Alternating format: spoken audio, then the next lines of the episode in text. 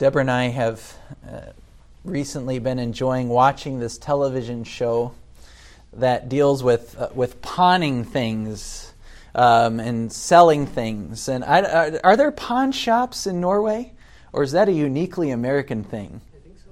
There, there might be. You know, sometimes somebody needs money and they they, they need to bring something in or they want to they need a loan and so they bring something as collateral and then they get money and then they have to pay it back in, in a certain time. So we enjoy one of these shows and what i what i always love is people bring this stuff in and then they ask crazy prices.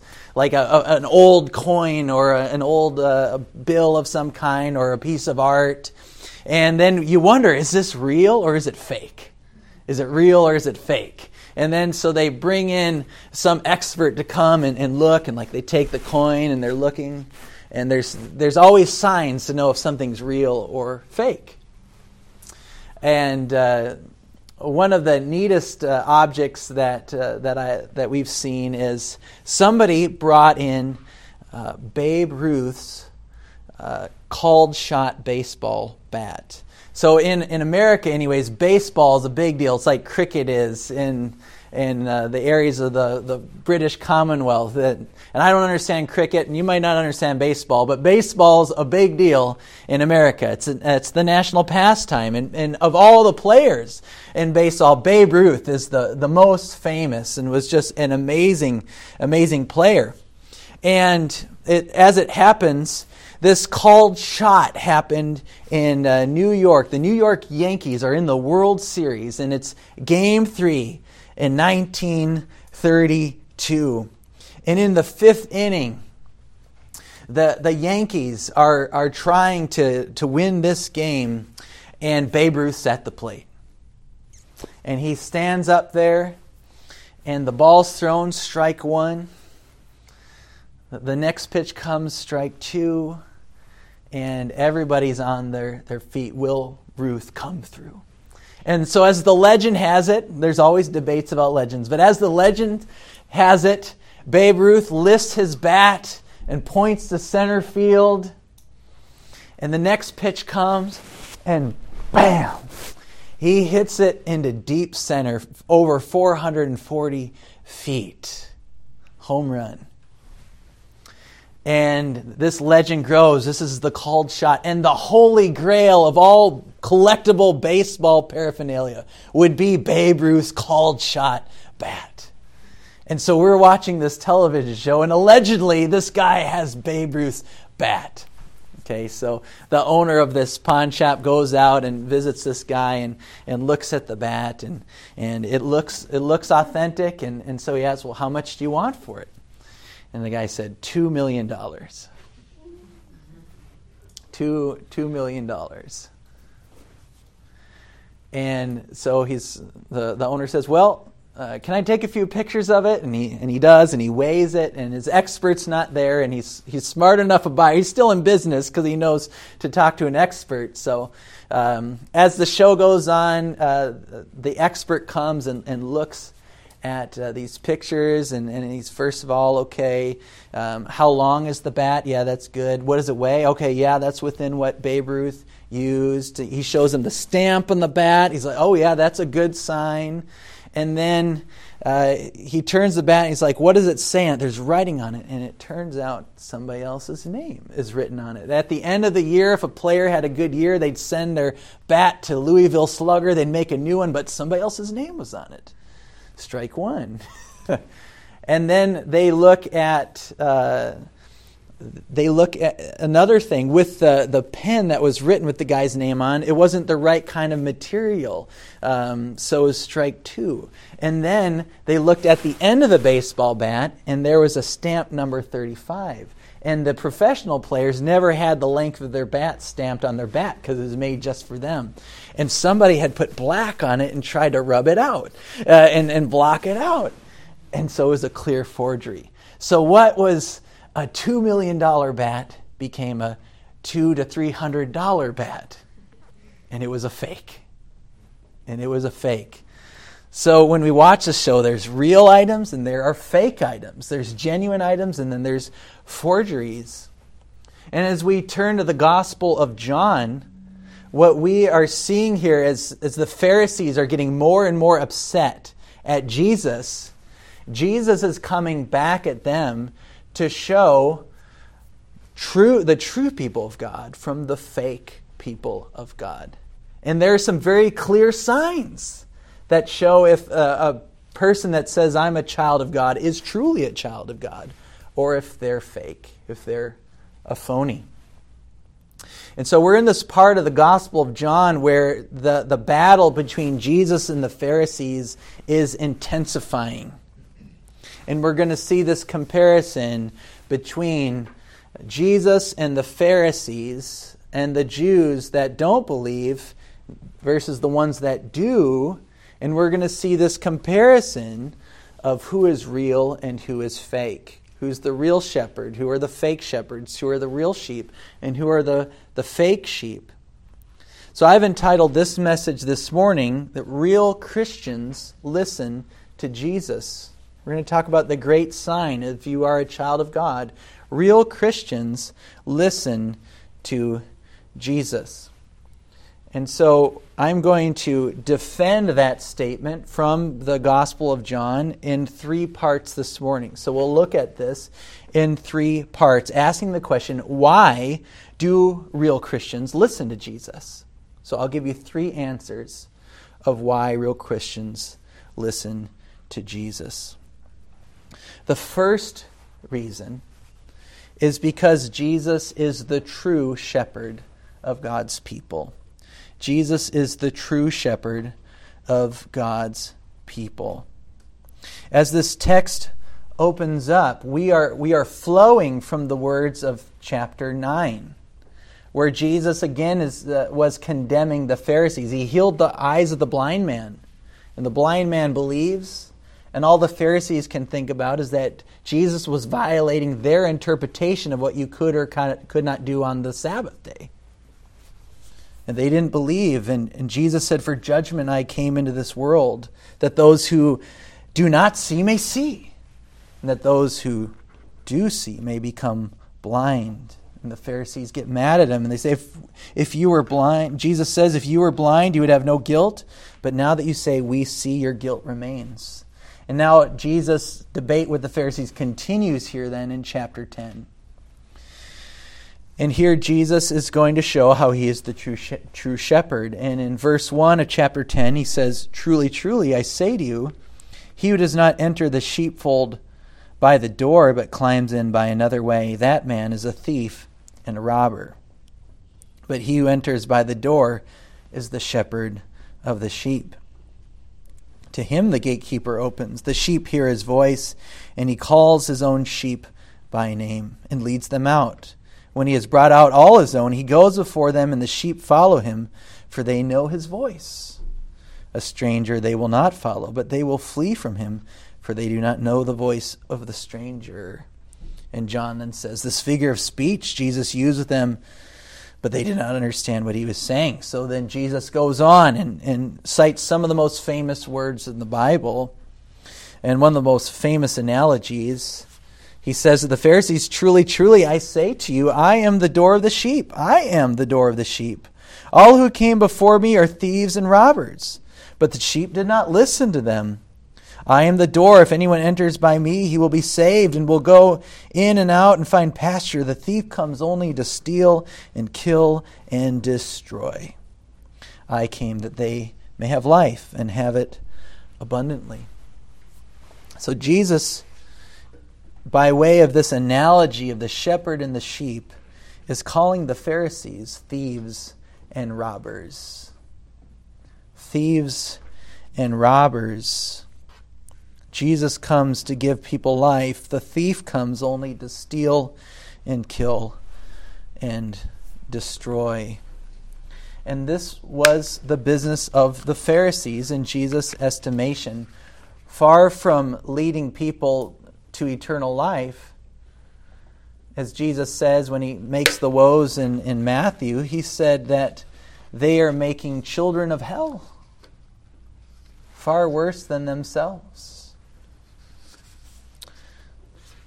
And this was foretold in the Word of God that thieves and robbers would come from the Israelite leaders, and it goes all the way back even to Ezekiel. In Ezekiel 34, the Lord says to Ezekiel, Son of man, prophesy against the shepherds of Israel, and say to them, even the, to the shepherds, Thus says the Lord God, Ah, shepherds of Israel, who have been feeding yourselves. Should not shepherds feed the sheep? You eat the fat. You clothe yourselves with the wool. You slaughter the fat ones, but you do not feed the sheep. The weak you have not strengthened, the sick you have not healed, the injured you have not bound up, the strayed you have not brought back, but the lost you have not sought, and with force and harshness you have ruled them. And this is the playbook of the Pharisees, as well as it was in Ezekiel's day. Remember what Jesus said in Matthew 12 or Mark 12 concerning the Pharisees, and he said, "Beware of the scribes who devour widows' houses and for a pretense make long prayers." The Pharisees made all sorts of rules that and all sorts of laws that required you to pay and make these offerings and they were literally impoverishing widows. They were taking advantage of the people for their own gain. And Jesus calls them thieves and robbers. While in contrast to the Pharisees, Jesus says that he is the door. We see two more of Jesus' I am statements in John chapter 10. And Jesus calls himself the door. He says, I am the door. If anyone enters by me, he will be saved and will go in and out and find pasture. The thief comes only to steal and kill and destroy. I came that they may have life and have it abundantly. So Jesus is the way to God. Later on, he's going to say, I am the way, the truth, and the life. No one comes to the Father except through me. And as Jesus being the door to this sheepfold, which normally in the ancient Near East, the sheepfold would be this kind of uh, area uh, encircled by rocks, and then there would be a gate, and the, the gatekeeper or the shepherd would stand there to protect the sheep. So Jesus is this way, and as Jesus describes himself as the door, he shows that he is, on the one hand, the way of salvation. The way of salvation. He says, If anyone enters by me, he will be saved. If anyone enters by me, he will be saved. He's the way of salvation. But he also shows as the door, he's the way of the abundant life, of the abundant life, of spiritual blessing. He says that they will go in and out and find pasture. That means find grass. He will lead them to grass, to good food. And he says that I came that they may have life and have it abundantly. So, as the door, as this true shepherd, Jesus is the way of salvation, the way of life, and the way of abundant living. As we go on, then, he also says not only is he the door, he is the good shepherd. And we see this in verses 11 to 18. He says, I am the good shepherd. The good shepherd lays down his life for the sheep. He was a hired hand and not a shepherd, who does not own the sheep, sees the wolf coming and leaves the sheep and flees. And the wolf snatches them and scatters them. He flees because he is a hired hand and cares nothing for the sheep. I am the good shepherd. I know my own, and my own know me. So, how is Jesus the good shepherd? One we see in verses 11 and 15 and 17 that he sacrifices his life for the sheep. He lays it down. Where the other shepherds will flee when they see danger coming, he stands between the wolf and the sheep and will even give his life to defend his flock. This, of course, this laying his life down points to the cross as we move forward in John all of this is pointing forward to the cross. All of these great signs and these great I am statements are pointing to the great sign and the great revelation of Jesus' glory through his life, death, and his resurrection.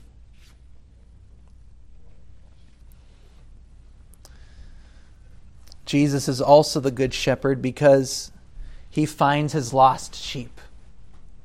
You know, when we were confessing, when Jesus says, I have other sheep, he's talking about people like us. I have other sheep that are not of this fold, and I must find them also, that there may be one flock and one shepherd. And this points us to the Jew and Gentile church that he was putting together. As Paul says in Ephesians 2, that Jesus made one new man in the place of two, uniting both in his, in his body. One household of God, one people of God, one dwelling place for God by the Spirit. And that's what we see going on here. He's going to send his disciples out to make disciples of all nations baptizing them, as we did today, in the name of the Father and of the Son and the Holy Spirit. We are in this text, friends, if you are God's. So, we're talking about how Jesus is the true shepherd, and we've seen how he confronts the Pharisees, how he says he's the door, how he says he's the good shepherd.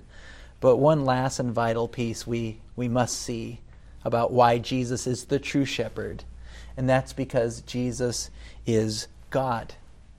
We see a very important claim to deity in this text. If you look at verses 30 and 31, Jesus says, I and the Father are one.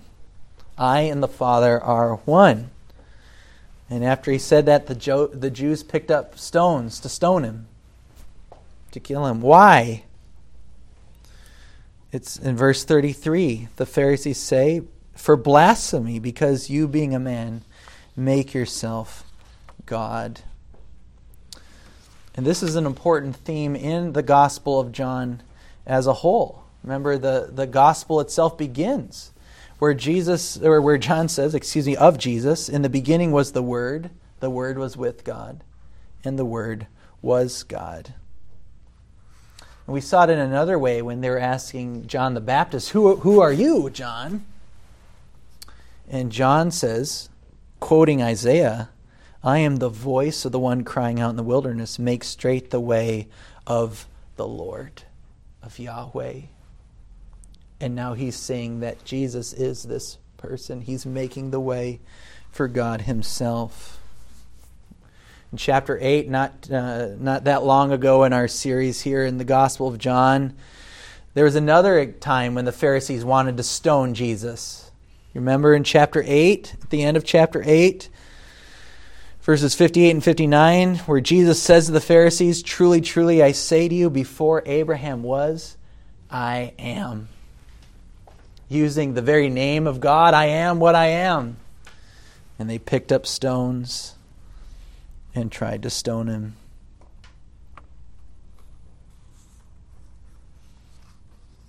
John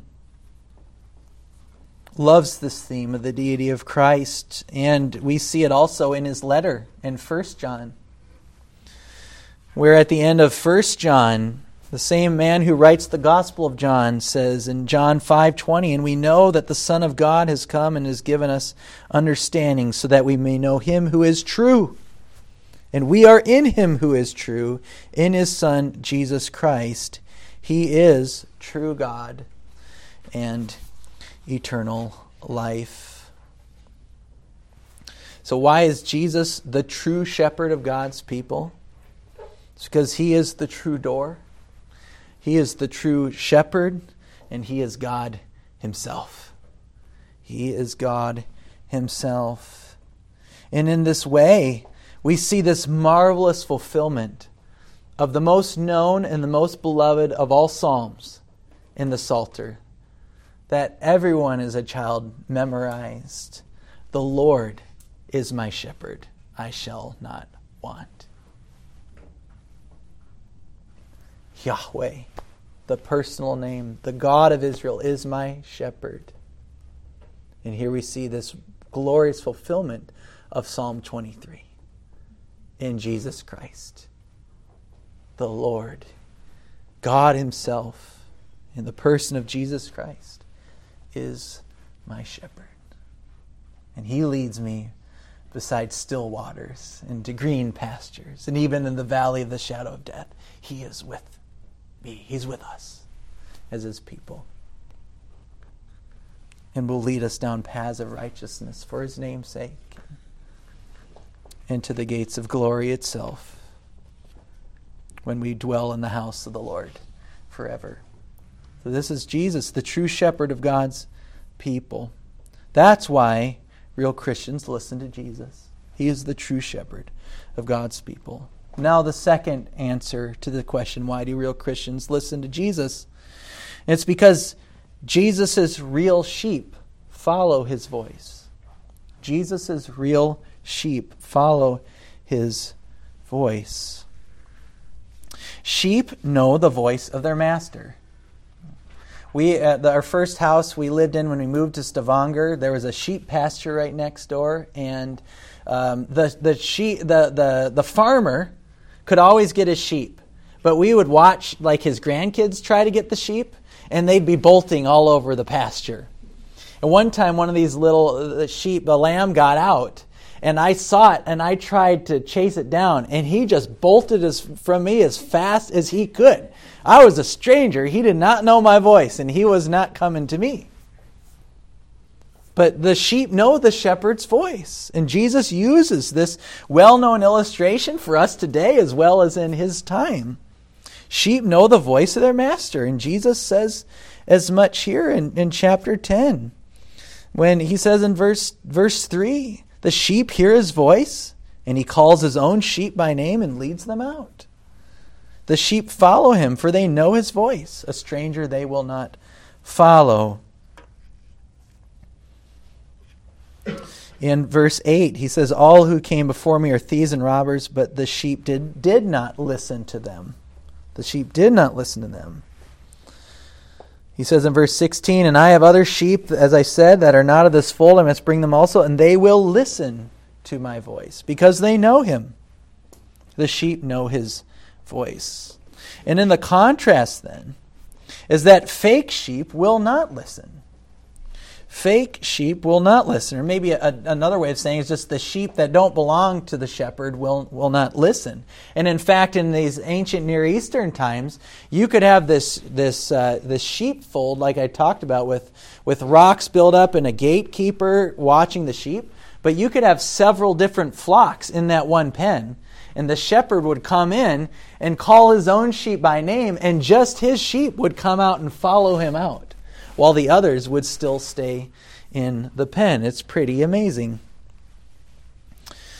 But the fake sheep will not listen. And Jesus says as much in verse 26 when he says, But to the Pharisees, but you do not believe because you are not my sheep. The reason the Pharisees did not believe is because they didn't know his voice. They are not his sheep. So we see uh, as Jesus is doing battle with the Pharisees that not only are the Pharisees false shepherds, but they're also false sheep. They're both false shepherds and, and false sheep. For what do the Pharisees do when they hear Jesus' voice? They say, He has a demon. When they hear Jesus' voice, they don't believe. They say, Stone him and as that they're going to do at the end of the chapter, they're going to seek to arrest him. And yet, the Pharisees are the, the creme de la creme of the Israelites, of the people of God, of the flock of God. And yet, Jesus says that they are fake, they're phony, they're not my sheep, and that's why they don't listen. They're fake, they're phony, they're fraud. So, what can we make of this then as Jesus makes this comparison of true and false sheep? those that are His and those that are not His. How does that apply to us as we receive these words? So there, just like there was a, a test to see if Babe Ruth's bat was, was genuine or, or fake, there is a test that we see here, and a very plain and simple one here. Real Christians listen to Jesus because they know his voice and they're, they're his. But we also see that you are a fake Christian if you don't believe that he is God. You know, when uh, I'm, I'm very much still a cultural learner of, of how Norway works and, and the cultures, and I love it, and it's great because I feel like I get to know my own ancestry better in doing so. And I would ask um, some of the Norwegians that I met early on, just help me understand like the state of the gospel in Norway and, and what do people believe. And, and what they said is just like in uh, in America, uh, the same thing in Norway, there can be a lot of people that you would say are cultural Christians, that they kind of identify with, with uh, being a Christian by just the natural heritage. And you still see that in America as well. Uh, and uh, but one of the one of the the Norwegian gals I talked to said that a lot of the girls that she went to school with, her students, she would say she would ask, "Are you a Christian?" They'd say yes. But then she'd say, Do you believe that Jesus is God? And they'd say, No. And so I don't know if that's your experience, but I, I know I've heard similar things in the U.S. as well that you can have people that kind of put on Christianity as a culture for whatever reason, but it really doesn't mean anything. And when you come to what Jesus says, in even his claim to deity, that you can't be a real Christian if you don't believe that he is God. We also see in this text even more plainly that, that you're a fake Christian if you refuse to listen to Jesus' word. And another thing that, uh, that a very strange theology that has happened in the West, if you could call it that, that I know is uh, true both in America and in Norway. I don't know about Australia or Indonesia. Um, you could fill me in on that. But of people that say Jesus is my Savior, but not my Lord. So I Jesus will I will go to heaven through Jesus, but that's where it stops. He does who is he to tell me how to live? You know, I'm going to live my own way. Don't tell me how to live. And and any kind of teaching from the Bible then is called legalism. But Jesus shows here that his sheep know his voice and they listen to him and they follow him.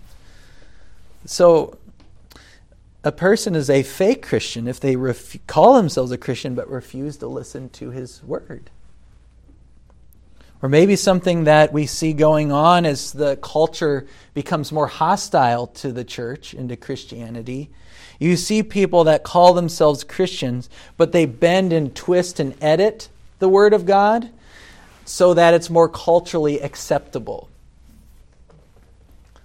But that's not what genuine sheep do either. They hear his word. The Pharisees, in fact, bended and twisted the word of God. And they are clearly, as Jesus says, not his sheep. And one last one, and then I'll move to uh, the positive side. So, you are also a fake Christian if you use him for salvation. This is a little bit more expanding what I said already. Use him for salvation, but reject him when he tells you how to live.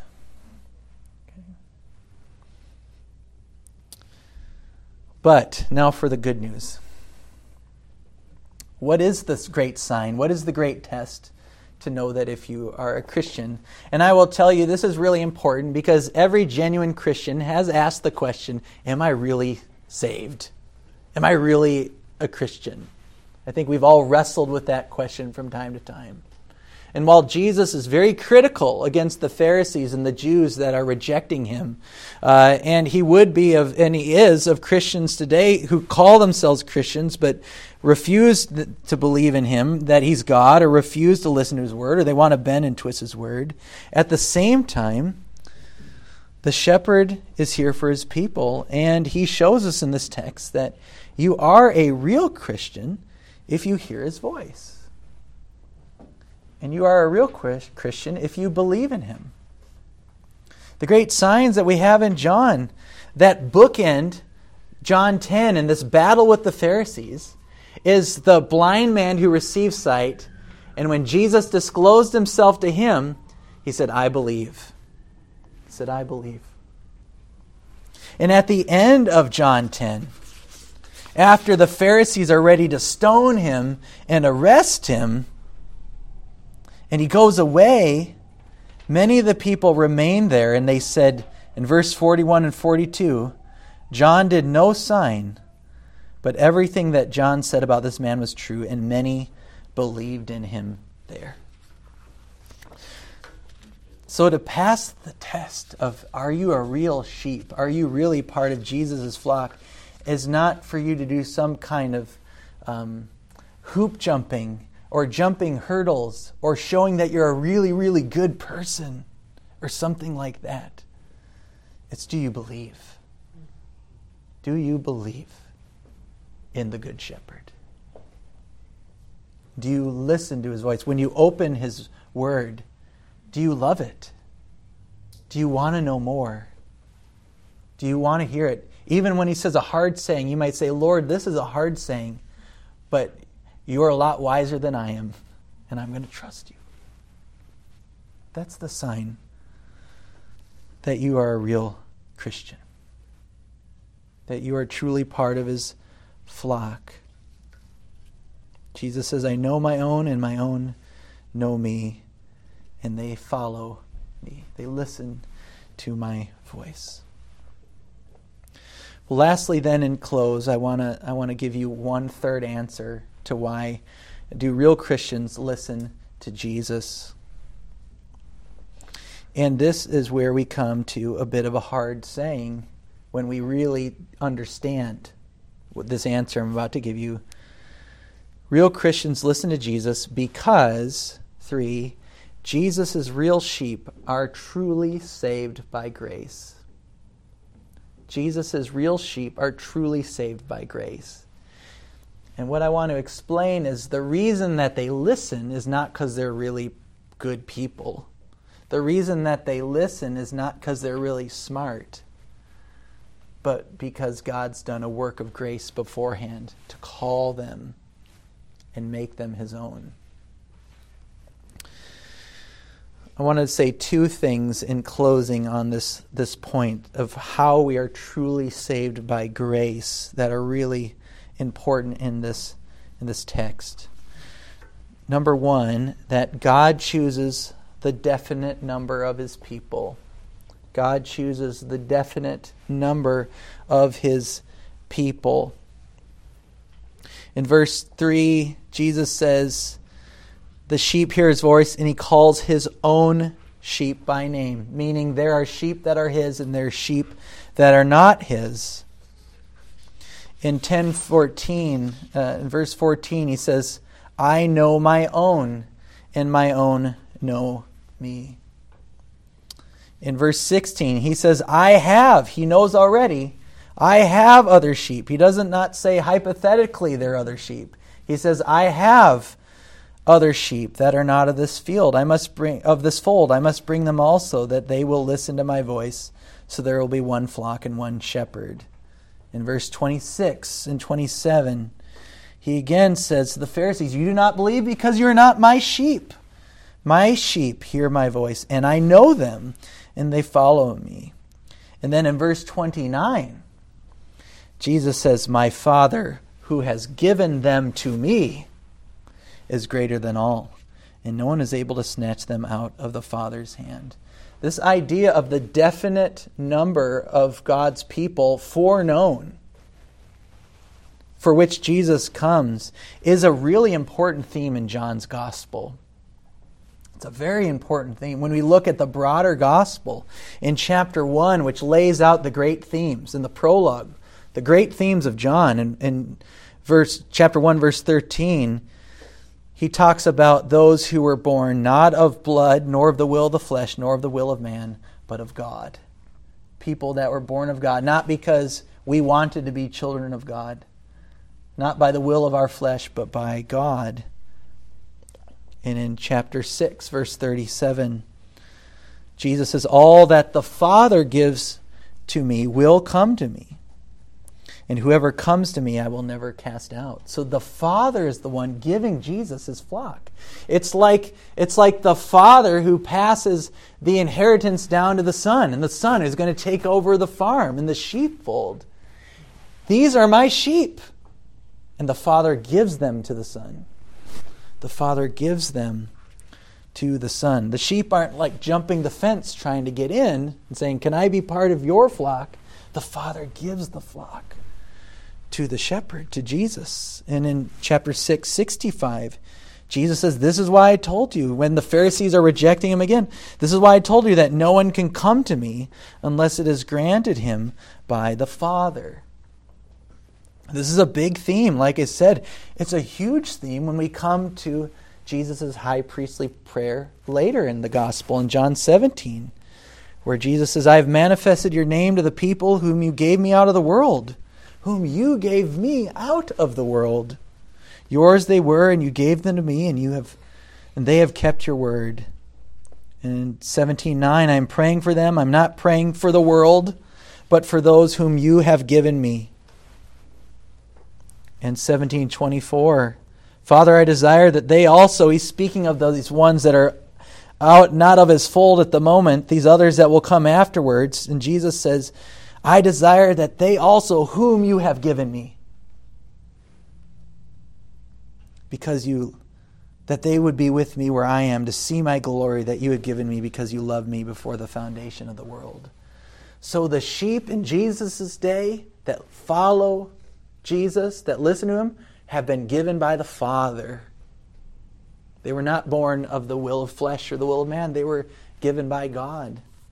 The sheep that will come in the disciples' day and afterwards, those too have been given to Jesus by the Father. The sheep are a definite number. This is like a theology of sheep. But if it's the Father that gave the sheep to Jesus, it wasn't the sheep who made the choice to become Jesus' sheep. They became sheep because God gave them to Jesus. And they know his voice. That's why they're saved by grace so that there's no boasting in saying if you're a real Christian, because the reason that you can listen to God, the reason you do know the voice of the shepherd is because God made you a sheep. There's a definite number of his people out of the world that God has appointed to be the sheep of Christ. And then, secondly, and we'll close with this the second reason Jesus' real sheep are truly saved by grace is because Jesus died for his specific people. Jesus died for his specific people. The shepherd lays down his life for the sheep. This is a theology of a doctrine that we call limited atonement or definite atonement. Jesus did not die for everyone, he died for his sheep in 10:11 he said I am the good shepherd. The good shepherd lays down his life for the sheep. He's referring to his sheep as we read in the context of John. I lay down my life for the sheep. In verse 28 I give them eternal life. He's talking about his sheep. I give them eternal life and they will never perish and no one will snatch them out of my hand. And again Jesus died specifically for his people. John 6 37, all that the Father gives me will come to me, and whoever comes to me I will never cast out. For I have come down from heaven not to do my own will, but the will of him who sent me. And this is the will of him who sent me, that I should lose nothing of all that he has given me, but raise it up on the last day. So Jesus' business is to raise up on the last day those that the Father gave to him those that the Father gave to him. Or another book in the New Testament that John writes, Revelation, chapter 5, verses 9 to 10. Again, who did Jesus die for? We see this new song, Worthy are you to take the scroll and to open its seal. For you were slain, and by your blood you ransomed for God from every tribe and language and people and nation, and you have made them a kingdom of priests to our God, and they shall reign. When Jesus gave his lifeblood on the cross, it was to ransom his people that he might raise them up on the last day from every tribe and tongue and nation. It's one of the most wonderful things about being an international church. We have representatives here from all sorts of nations. And if you are God's child, he specifically and definitively died for you. So that you weren't a theoretical idea to Jesus. And this is the glory of the gospel and the glory of Christ in John. Jesus did not die theoretically if you ha- so happen to believe in him. God gave you to him and he died for you specifically. From heaven, Jesus came to seek you as the lost sheep of his pasture and to die specifically for you, not hypothetically, but deliberately, definitively, specifically. And that's grace. When we say grace, when we say we love the grace of the gospel, it's because we didn't have anything to do with it. God makes his people his own. And God sent his son to die for his own. To die for his own. Now there's the text in John, 1 John, another letter John writes in the New Testament where he says that Jesus is the propitiation not only for our sins but for the sins of the whole world. That some say, well, no, no, no. He died for everyone. But when you think about propitiation, which means making an atonement for sin, if he did that for everyone, then the whole world would be saved, and we would be teaching universalism, which is a heresy in the church. And, and the Bible clearly teaches that not everyone will be saved. So then, how is Jesus' sacrifice limited? Is it limited in the sense that it only has power if someone says, I believe?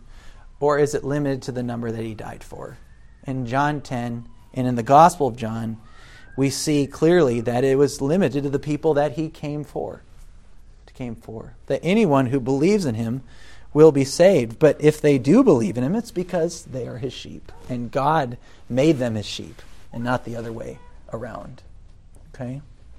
God made them as sheep. And so when, when John says he's a propitiation for the sins of the whole world, he means not just for Jews only, but for Gentiles as well, not just for this church or this time, but for all time.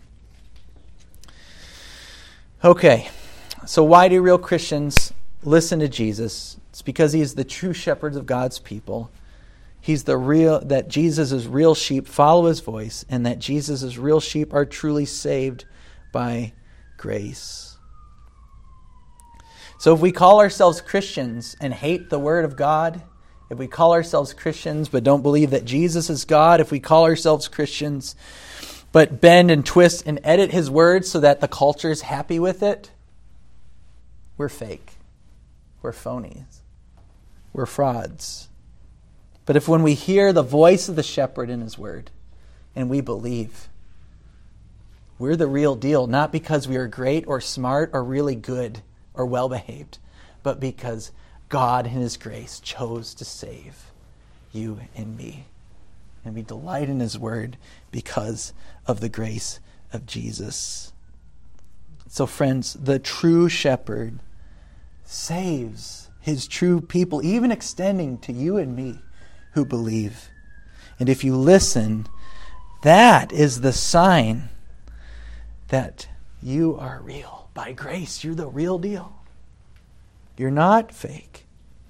And that in the end, the Lord, who is our shepherd, will not only deliver us from all evil and atone for our sin, but will lead us to the green pastures of glory in the new heavens and the new earth, world without end. Amen. This is the glory of our Lord as our good shepherd. Let's pray.